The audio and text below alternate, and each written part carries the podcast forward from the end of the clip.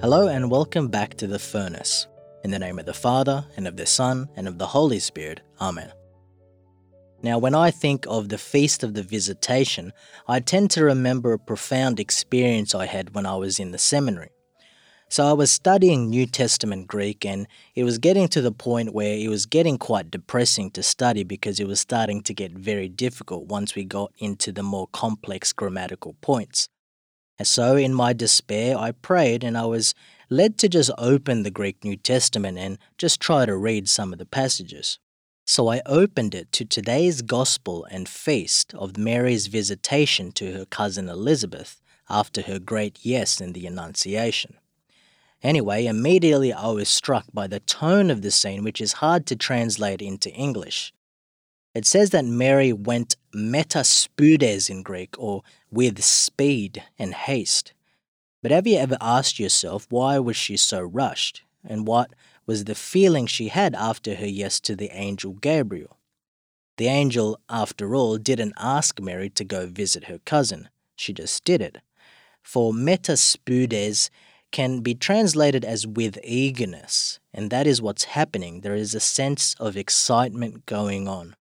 And you see this when Elizabeth said that when she heard Mary's greeting, the child in her womb leaped for joy.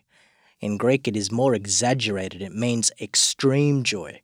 In other words, when you read the visitation, there is a profound and exuberant feeling of joy in the scene. Imagine two ladies sharing news that they're pregnant, like this great celebration is happening. And of course, it is deeper than just announcing an expected child.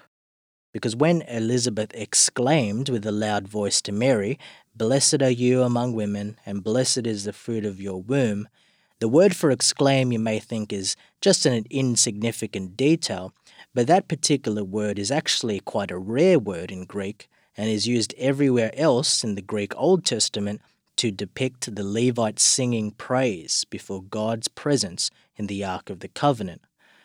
It is for such reasons that when I remember discovering all of this, I myself couldn't stop leaping for joy, because the invitation for us is to rejoice in an extreme kind of way, like Elizabeth and Mary, for the presence of God is now among us through Mary's womb and therefore the hidden protagonist in this whole story, the reason for this extreme joy, is Jesus himself, hidden in the blessed womb of Mary.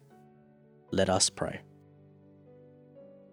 Almighty ever living God, who while the Blessed Virgin Mary was carrying your Son in her womb, inspired her to visit Elizabeth, grant us, we pray, that faithful to the promptings of the Spirit, we may magnify your greatness with the Virgin Mary at all times.